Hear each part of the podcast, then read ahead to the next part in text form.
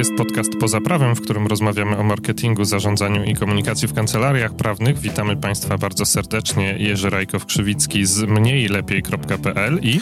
I Szymon Kwiatkowski z marketingprawa.pl. A dzisiaj rozpoczynamy e, taką, taki cykl trzyodcinkowy. Będzie to pierwszy odcinek z trzech. I powiedz, Szymon, o czym będzie ten cykl i dla kogo my go sobie stworzyliśmy. To jest cykl dla młodych prawników. Będzie dotyczył rozwoju kancelarii i budowy marketingu, budowy sprzedaży, budowy kancelarii. Przede wszystkim mm, dla tych y, kancelarii czy dla tych organizacji, które dopiero startują lub takich, które mają ograniczony budżet. E, I chcemy podzielić się naszym doświadczeniem i doświadczeniem naszych gości y, z, w tych tematach. A dzisiaj zaczynamy od tematu, jak robić marketing, gdy dopiero startujesz lub masz ograniczony budżet. E, bo y, mam wrażenie, że jest y, trochę zbyt dużo mitów, jak, jak ci, jak, jak obalacze mitów Mythbusters. Jaki jest polski tytuł? Mythbusters? Właśnie coś, coś w ten deseń. Pogromcy mitów. Pogromcy o. mitów, tak. Y, mam wrażenie, że no, mit taki związany z marketingiem i z budżetem jest taki, że y, można robić marketing tylko wtedy, gdy ma się duży budżet. To jest pierwszy mit. A drugi mit jest taki, że można konkurować z dużymi kancelariami marketingiem też wtedy, też wtedy, gdy ma się porównywalne budżety jak duże kancelarie. I... Ja to myślę, że tutaj mm, e, warto też zwrócić uwagę na to, że te mity chyba się biorą z tego, że ludziom się wydaje, że budżet marketingowy to jest coś, co po prostu się przepala, tak? Czyli bierzesz walizkę pieniędzy i wrzucasz ją w jakieś rzeczy, które mhm. kosztują. Na przykład w reklamy jakieś, coś takiego. No nie dość, że kosztują. A to też nie do końca tak, no nie dość, że kosztują, to po wrzucaniu tej walizki pieniędzy nie wiesz, która część tych pieniędzy zadziałała, a która nie. Przynajmniej taki jest. Tak, bo, bo, bo, jest to na przykład billboard, nie? No i co wtedy? tak. Nie, nie, nie. No, kancelarie chyba nie mogą na billboardach się reklamować, z tego co mi wiadomo. Jeszcze. A, wiesz, gdybyś tam wrzucił na billboardzie, że napisaliśmy nową książkę, to dlaczego nie?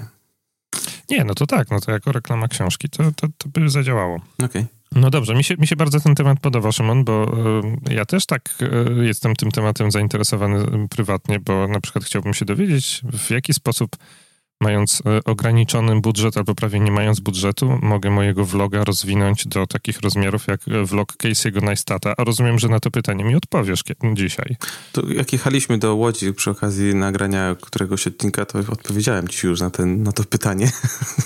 Jeju, prostu, nie, nie pamiętam tego. Po prostu musisz być drugim Casey Neistatem albo nagrywać a, taki, tak, takiej samej... Y, takiej samej jakości bycie drugim Casey Neistatem. Nie, no to ja myślę, że nie, nie no, bycie drugim Casey Neistatem. Znaczy ja pamiętam, że to jest, to jest rada, którą mi dałeś, natomiast e, no nie chcę być drugim Casey, wolę być pierwszym Jerzym. Tam była też druga rada w stylu wrzucaj więcej filmów z kotami i psami. Albo... albo... Jestem, jestem uczulony na te zwierzęta i to jest prawda niestety. E, okay. Chyba, że nie będę musiał ich samemu e, filmować. Dobrze, no to znaczy ja, ja, myślę sobie tak, że, że w ogóle jakieś takie ograniczenia, które się w życiu ma, to takie są dobre, tak? W sensie takim, że jak nie ma żadnych barier, nie ma żadnych ograniczeń, to wtedy człowiek nie ma szansy ani się do, dostosować troszkę, ani jakoś tam popisać się kreatywnością. Więc ja myślę sobie, że jeżeli, mm, jeżeli firma chce robić marketing i e, dopiero startuje i, i się zastanawia, jak to ugryźć i nie ma za, za zbyt dużego budżetu, no to to jest w sumie takie takie fajne ćwiczenie, tak? No wiesz, ten sam y, Casey, o którym wspominamy, y, mówi o tym, że no właśnie te, te ograniczenia i te yy, czy te przeciwności, które się spotyka na drodze, to są właśnie mm, no, wyzwalacze kreatywności i, y, i momenty, w których można zrobić coś y, ciekawego, coś nowego, czy wytworzyć jakąś nową wartość, która dla rynku byłaby ciekawa i która byłaby niemożliwa, gdybyśmy posiadali na przykład nieograniczone zasoby, czy to w postaci budżetu, czy w postaci narzędzi, mhm. którymi się dysponuje. I on to w kilku, w kilku filmikach mówi, a to jak o tym powiedzieliśmy, to od razu to od razu bo zapomnę zapewne, to od razu polecę książkę, która się nazywa Obstacle is the Way, o. którą można sobie kupić na Amazonie albo gdzieś indziej.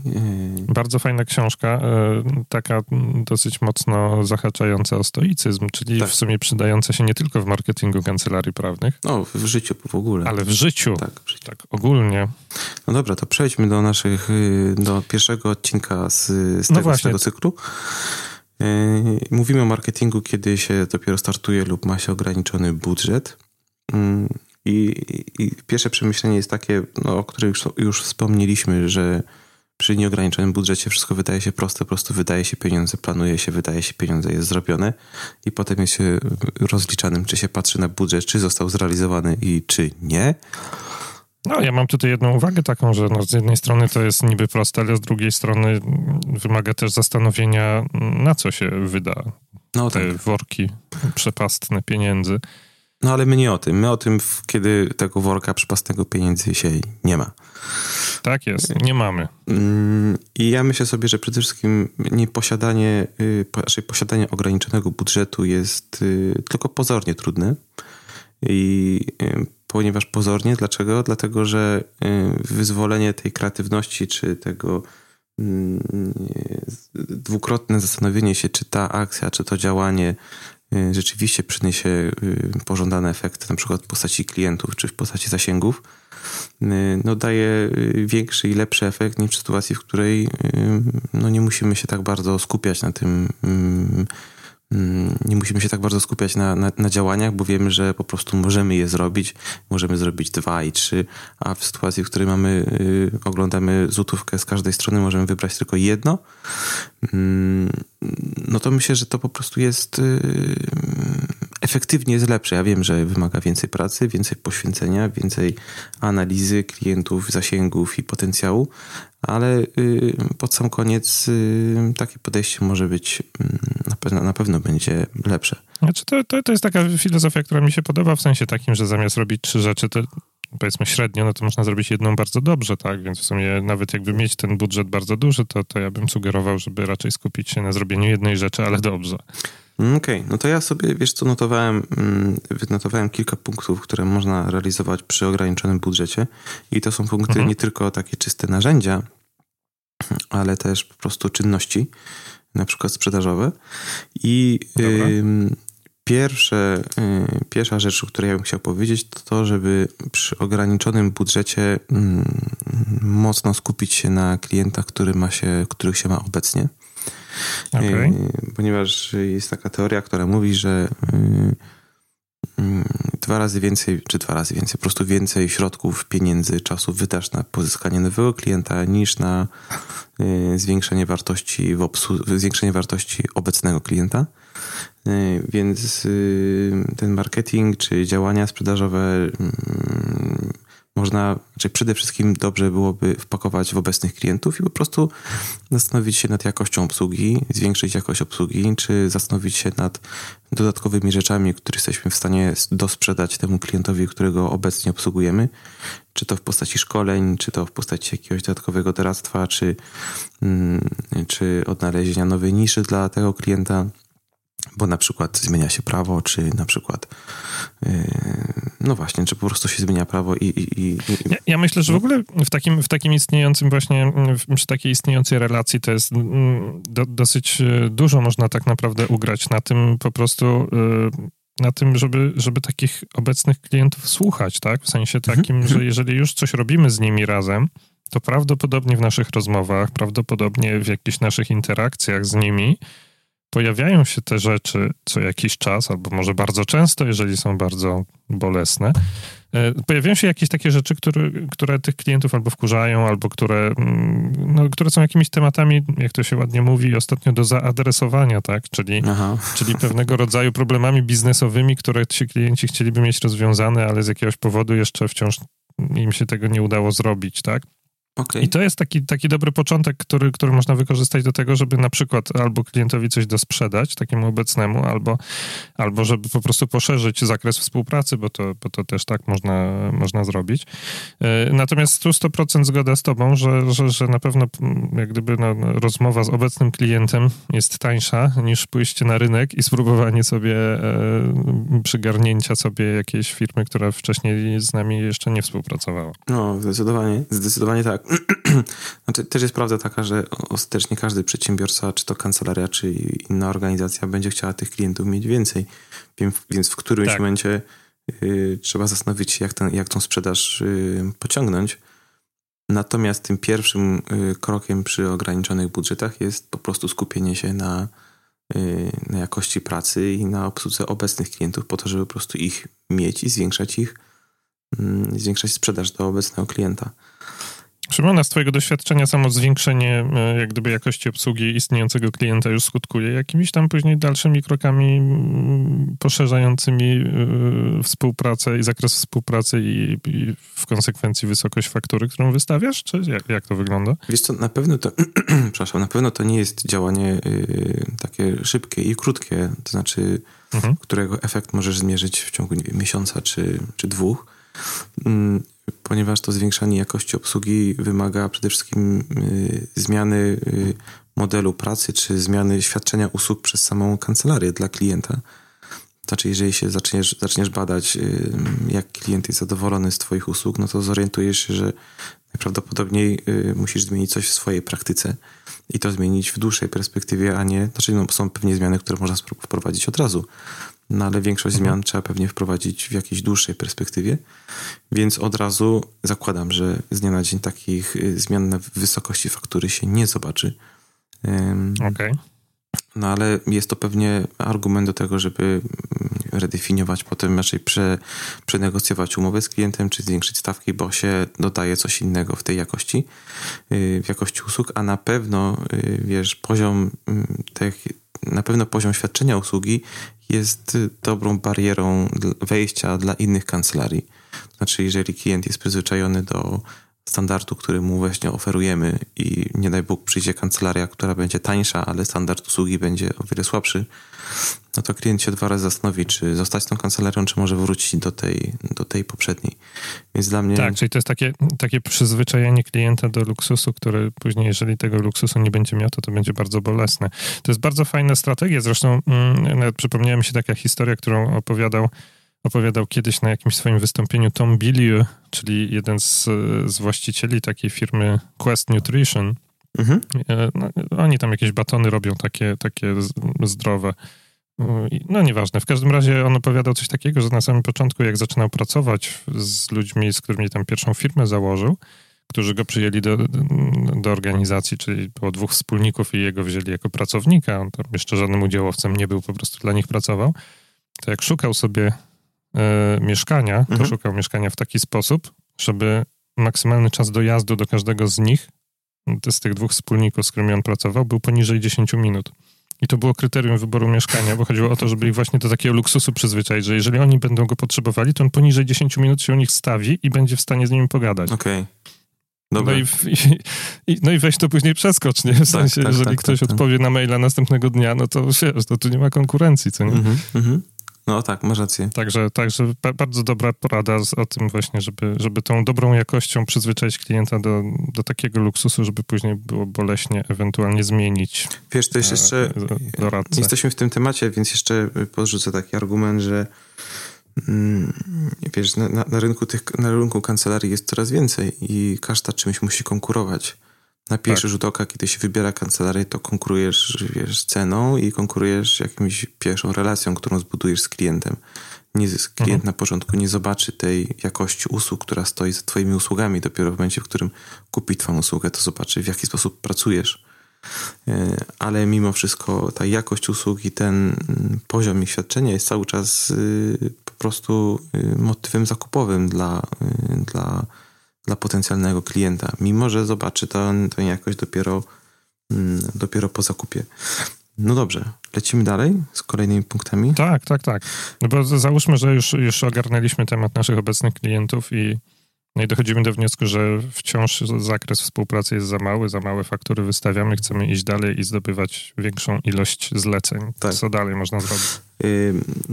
Na pewno w każdym mieście w Polsce, a pewnie w większości, istnieją grupy networkingowe różnego rodzaju. Od no, takich grup na pewno jest dużo i nie, nie będę tutaj wymieniał marek, bo ich jest, jest ich przynajmniej kilka.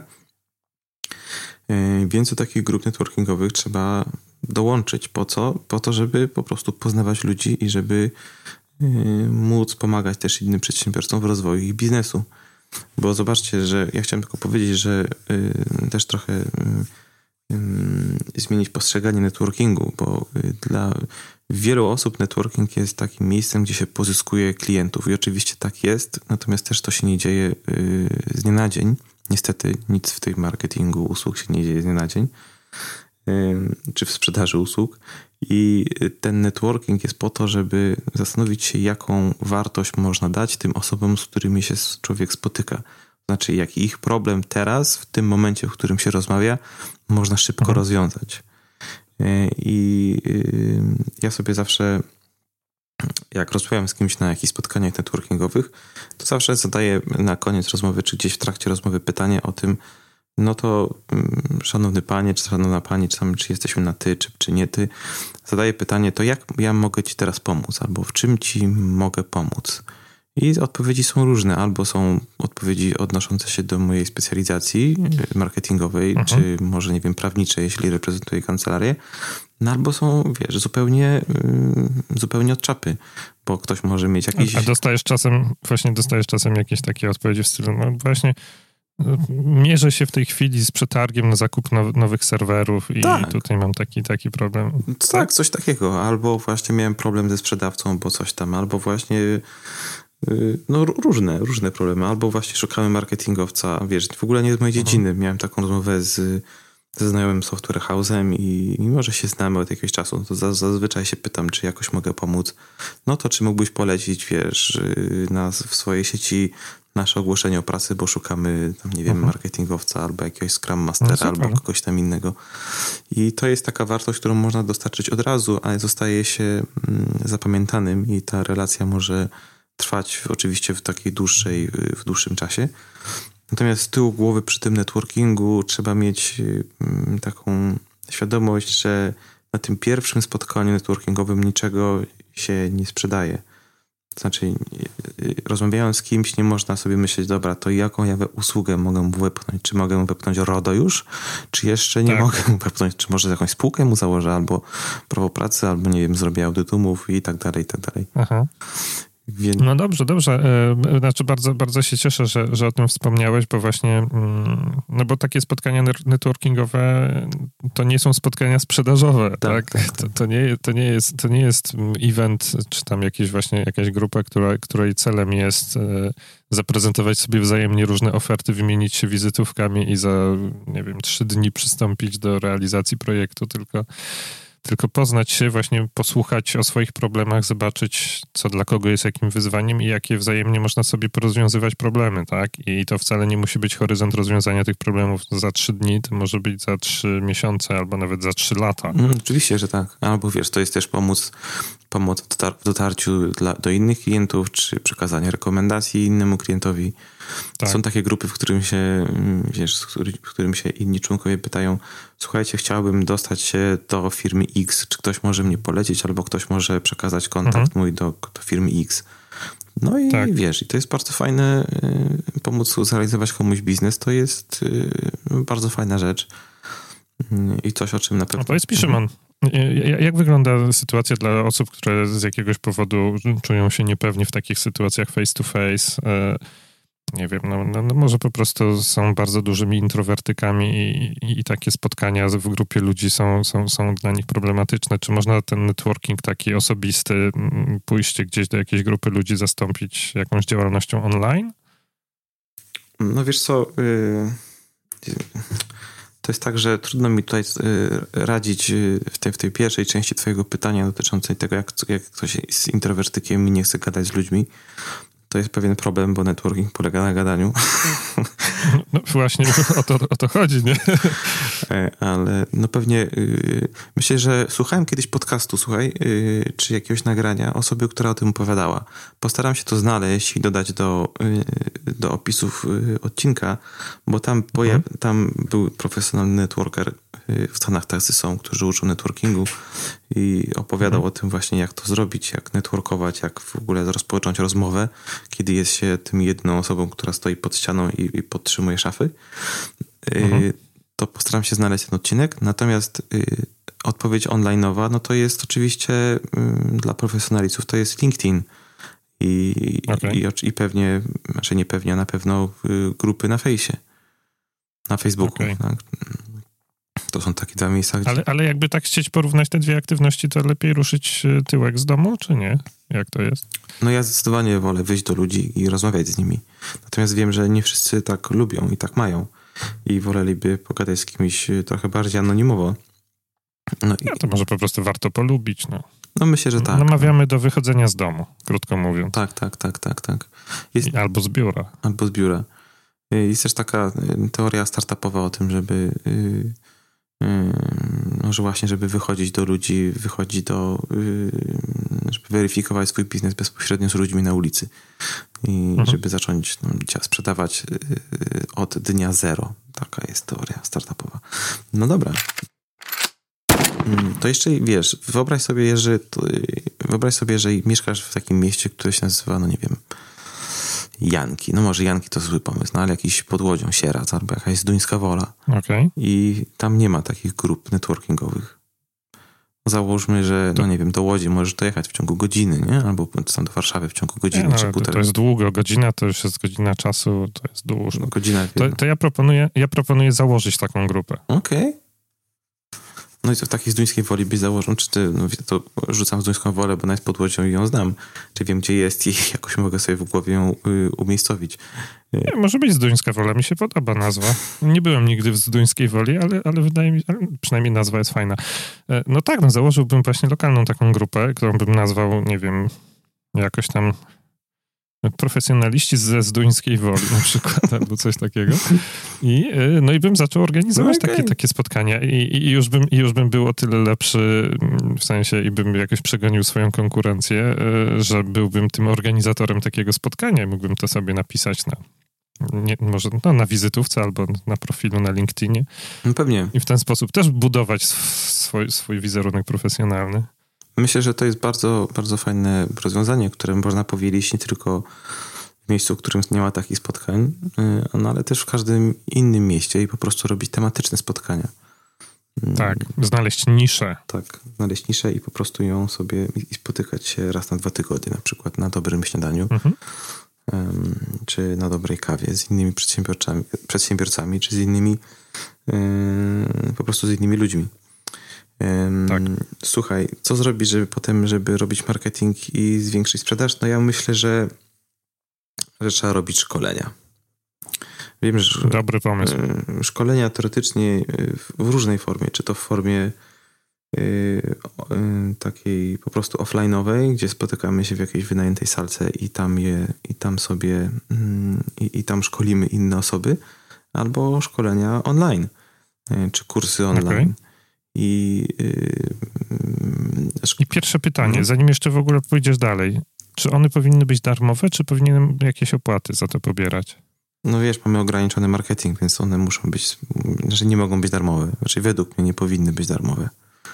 Ale mogę tu się, wiesz, mogę tu się z, yy, wychodzę z założenia, że jeżeli coś organizujesz i, i chcesz, żeby przyszli ludzie, którzy są dla ciebie jakąś yy, potencjalnym klientem, Y, no to oni nie powinni mieć problemu z, w tym, żeby zapłacić ci za to, żebyś to, że, że to szkolenie organizujesz. Nawet jeżeli... Okay, czyli, czyli, czyli używamy ceny jako takiego weryfikatora, żeby to nie była przypadkowa grupa ludzi, która tam się pojawi, bo im zimno i nie chcą stać na dworze na przykład. Tak, tak, tak, tak, tak, tak, tak. tak. Wychodzę z założenia, że za szkolenie powinno się płacić. I to powinno okay. się płacić, yy, i raczej mam na myśli, że uczestnik powinien zapłacić jakąś kwotę za to szkolenie, a jeżeli jesteś wykładowcą kogoś, to ten ktoś też powinien ci zapłacić za to, że dzielisz się swoją wiedzą. No i, tak. Chociaż wiesz, ta druga sytuacja jest, może być, mm, jest różnie postrzegana na rynku. No to ja uważam, że szkolenie powinno być płatne. Inaczej wiesz, ze szkoleniem online, bo szkolenia online zazwyczaj mhm. nie są są darmowe. Mm, natomiast... No tak, ale tam też, tam też mi się wydaje, że, że jakaś tam cena jest, tylko ta cena to jest w postaci na przykład maila, którego trzeba zostawić mhm, organizatorowi tak. szkolenia i który trafia do CRM-a i który tam dalej jest, jest jakąś tam daną, którą, którą się płaci po prostu za, za uczestnictwo w takim szkoleniu, tak? Tak. Słuchaj, punkt czwarty. Dobrym sposobem na zwiększenie y, sprzedaży jest bycie podwykonawcą dla większych podmiotów. Mm, to... A co masz na myśli? W sensie, że co? Mhm. Że, mm, że, że, żeby mieć w swoim networku jakieś duże na przykład agencje, tak. E, które, które, nie no, może agencje to źle powiedziałem, bo tak się ustawiłem się w roli marketera jakiegoś, a powinienem bardziej się ustawić w roli młodego prawnika. Mhm. Czyli co? Czyli, czyli mieć relacje z jakimiś na przykład dużymi kancelariami, które pewnego rodzaju zlecenia czasami mogą, mogą ich przerastać i, i będą chciały po prostu realizować na zewnątrz, albo odwrotnie, albo mieć w, w networku duże kancelarie, które pewne drobne zlecenia e, będą chciały zrealizować przy okazji podwykonawcy, tak? Dokładnie, Dobrze to rozumiem? Dokładnie tak, bo to są, są dwa rodzaje. Albo y, duże kancelarie, y, a tu chętnie też się zweryfikuje z, z, ze słuchaczami, którzy pracują w dużych między, międzynarodowych kancelariach, to chętnie o tym y, poznam ich, y, ich jakby punkt widzenia że duże kancelarie mogą spokojnie zlecać te y, zakresy swojej pracy, w których są po prostu słabi. Y, na przykład jesteśmy słabi, duże kancelarie mogą być słabe w prawie karnym, a obsługują wiesz, mhm. przedsiębiorców, którzy takie sprawy mają. Znaczy po prostu mają sprawy karne, karne gospodarcze i komuś trzeba tak. to oddać. No więc ciach, możemy znaleźć kogoś, kto mu y, takie sprawy jesteśmy w stanie polecić. Czyli to są jeden, jedna kategoria spraw, nie mam takiej kompetencji, żeby obsługiwać danego rodzaju y, klienta i nie chcę, żeby ten klient poszedł gdzieś indziej, do większej kancelarii no tak, czy do innej, no. tak? Drugi rodzaj spraw, które duża kancelaria może pod, przekazać jest taka, że koszt wewnętrznego prawnika na obsługę wewnętrznych spraw jest zbyt wysoki, więc znajdziemy kogoś mhm. na rynku. I tu mam na myśli na przykład windykację. Wiesz, tak. zatrudnienie y, czy polecenie y, obsługi windykacji danych spraw wewnętrznych do wewnętrznego prawnika może być za drogie. Lepiej zatrudnić kancelarię właśnie, nie wiem, ze woli, która to zrobi, bo to jest ostatecznie mm, nie jest to skomplikowana sprawa. No i powiedz mi, Szymon, czy to nie jest trochę zabijanie jednak y, swojej marki na rynku? No bo w sumie, jeżeli jest się podwykonawcą dla większego podmiotu, no to to się jest podwykonawcą, czyli tej mhm, marki mhm. nie widać, tak? No, no nie, no ale tutaj pieniądz z tego jest coś dobry chyba i wydaje się, że... Czyli wiesz, to jest różna sprawa. W sytuacji, w której duża kancelaria zleca nam rzeczy w ramach swojej specjalizacji, no to zostajemy w tej marce, tak? Bo ja wychodzę z założenia, że my jesteśmy... To jest, oczywiście to jest przykład. Jestem prawnikiem, który jest dobry w czymś, w jakiejś dziedzinie mhm. prawa i duża kancelaria zleca mi e, pracę właśnie z tej dziedziny prawa. No to zostajemy w swojej, w swojej działce i ta marka mm, dalej rośnie w siłę. A w sytuacji, w której mhm. zleca nam, wiesz, podwykonawstwo prostych, yy, prostych czynności jak windykacja, no to tylko to jest zlecenie na to, żeby opłacić własne rachunki i, i wiesz, i, i sobie okay. dalej żyć. No, mm, tak to I, I zdywersyfikować ryzyko prowadzenia działalności mhm. gospodarczej. No tak, tak, tak. tak. Słuchajcie, punkt piąty, mm, no to oczywiście tworzenie kontentu. Y, I y, jeżeli mamy mało budżetu, to, y, to dużo blogujemy, dużo piszemy na LinkedInie czy w serwisie LinkedIn Plus, Puls i mm, robimy podcast. Czyli po prostu. Trzeba się dzielić swoją wiedzą. Tak, tak, tak, tak, tak. To ja bym to, ja bym to postawił zaraz, zaraz obok tego punktu numer 3 rób szkolenia, bo mi tak. się wydaje, że to są takie rzeczy, które, które idą bardzo blisko siebie i równolegle trochę. Tak. No i skoro już piszemy, blogujemy, y, no to ten content trzeba, punkt 6, ten content trzeba przerabiać wielokrotnie w różnych mediach, y, w, na różne sposoby, czyli jeżeli napisaliśmy artykuł, to na pewno można zrobić z niego infografikę. Jeżeli można z niego zrobić infografikę, to znaczy, że można z niego zrobić jakiś wpis, wpis na Facebooka, na Twittera czy na tak, LinkedIna. Tak, ja namawiam na przykład ostatnio ludzi do tego, żeby te osoby, które piszą y, teksty właśnie na, na, na, swoim blogu albo na LinkedInie, ponieważ tych blogów już jest tak strasznie dużo i, i właściwie to każdy już y, prowadzi bloga, mm. przynajmniej w tak, tym tak. świecie przedsiębiorców, to żeby właśnie się jakoś wyróżnić, robiąc na przykład coś takiego, żeby po prostu wziąć ten artykuł, który się napisało, postawić przed nosem y, sobie telefon albo jakąś, jakąś kamerę, którą zapewne każdy i tak ma w, w, w domu i nagrać siebie czytającego ten artykuł, nie? Albo może niekoniecznie czytającego, ale, ale opowiadającego o tym, co w tym artykule jest do tej kamery, po to, żeby mieć trochę kontentu wideo do umieszczenia na platformach, e, no, które akurat lubią wideo, typu, nie wiem, YouTube, tak, czy mhm. ostatnio Instagram TV, no i, i, dzięki temu spróbowałeś znaleźć jeszcze odbiorców tego kontentu właśnie gdzie indziej. Tak, jestem, jestem jak najbardziej za. No to yy, jak już jesteśmy przy tym, to bym dodał punkt 7 w postaci yy, wyboru tych social media, w których, yy, w których te konta będą, nasze konta, y, czy nasze profile kancelaryjne będą świetnie y, zrobione i świetnie obrandowane. Bo mówiąc o tym, mam mm, chciałem powiedzieć o tym, żeby nie wybierać, żeby nie pojawiać się na wszystkich możliwych kontach i serwisach społecznościowych, a raczej wybrać dwa i trzy, w których y, po prostu jest się dosyć, y, jest się często i aktualnie. Problem z, z tymi kontami w social media jest, jest, jest taki, że y, istnieje pokusa, żeby być w każdym możliwym serwisie społecznościowym i ja się zorientowałem się, że że to jest bardzo zła droga z dwóch powodów. Jeżeli mamy konta wszędzie, w, każdym możliwym serwisie społecznościowym i z każdego korzystamy, to znaczy, że na żaden z nich nie poświęcamy wystarczająco dużo czasu, aby to konto urosło. A dwa, y, liczba powiadomień, jaka wyskakuje na telefonie, czy w jakimkolwiek, wie, czy na desktopie jest tak duża, że y, od, y, odciąga nas od bieżącej pracy i, i, jakby wytrąca z tego, z tej tak zwanej pracy głębokiej, na, którą można się, na której można się skupić. Mm, no więc ja rekomenduję wybór y, no, dwóch serwisów, w których się jest dosyć regularnie. Mm, I, i Ale czy to znaczy, mhm. że, że, że, że, rekomendujesz być w dwóch serwisach regularnie i nie wchodzić w interakcję ze swoją publicznością, ale być tak poza tym we wszystkich serwisach, czy naprawdę sobie wybrać tak minimalistycznie dwa i całą resztę po prostu zostawić na, na inne czasy? Wiesz co, y, oczywiście konta dobrze by mieć y, wszędzie, natomiast skupić się na tych, raczej wszędzie, mam na myśli w tych miejscach, w których y, wszędzie mam na myśli, w tych miejscach, w których jest y, y, twoja publiczność, czy jest klient. Jest, jest, jest, tak. klient. I to w polskich realiach będą zapewne będzie dla prawników to będzie LinkedIn, Facebook, zapewne, zapewne Instagram. Natomiast. Twitter? No, nie byłbym tego taki pewien. No, nie byłbym tego okay. taki pewien.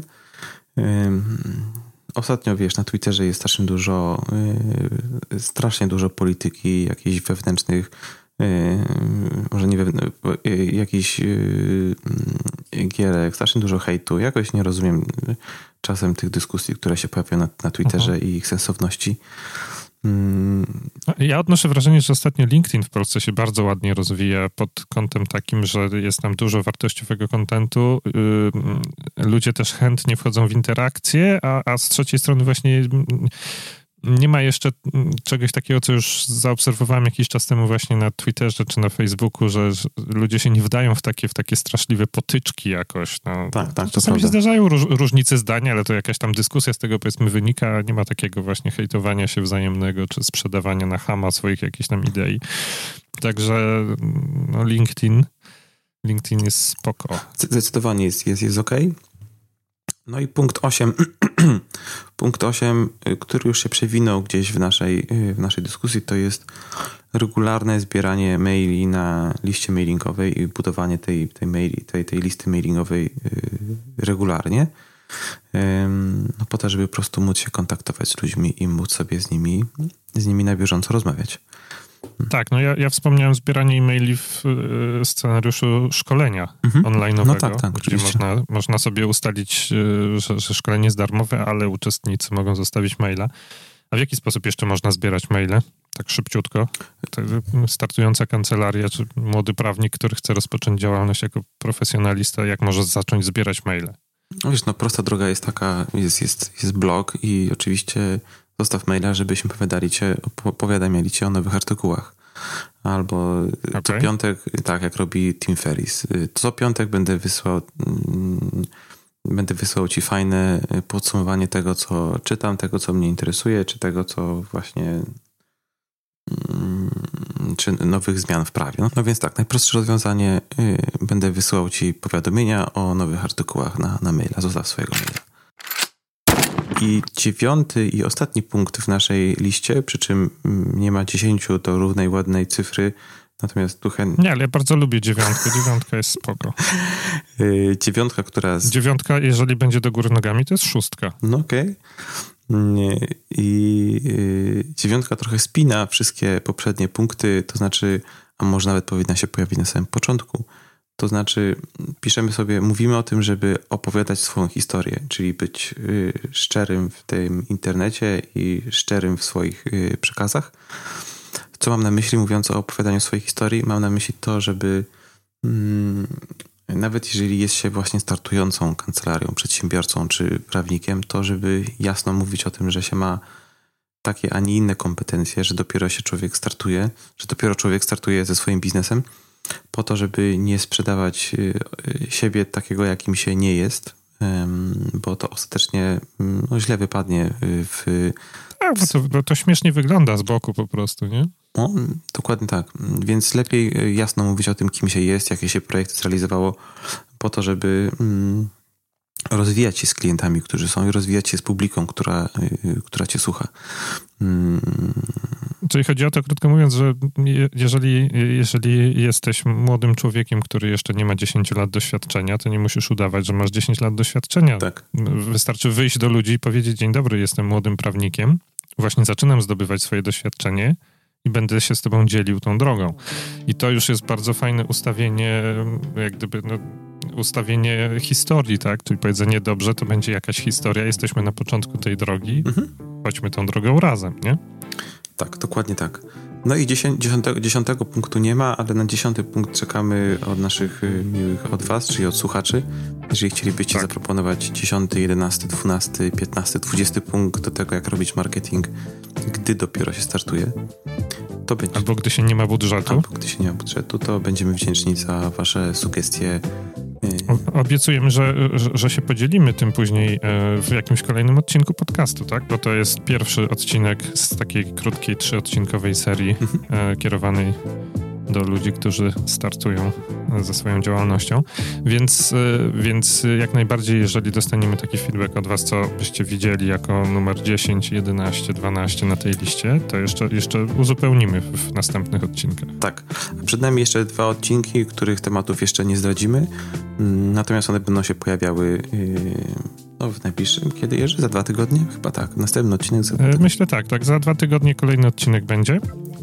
E, ja tutaj, jak rozmawialiśmy sobie jeszcze przed nagraniem o tym, to powiedziałem Szymonowi, że powinniśmy powiedzieć, że odcinek numer dwa zaanonsujemy na Snapchacie, a odcinek numer trzy na Instagramie, ale później Szymon kazał się skupić tylko na dwóch jakichś e, portalach social media, więc proponuję w takim razie. Co proponujesz? Może tak nie robić. Okej. Okay. Jerzy, dziękuję Ci za tę bardzo fajną rozmowę i chyba zapraszamy na następny odcinek. Zapraszam na następny odcinek. Dzięki. Trzymaj się. Dzięki, Jerzy.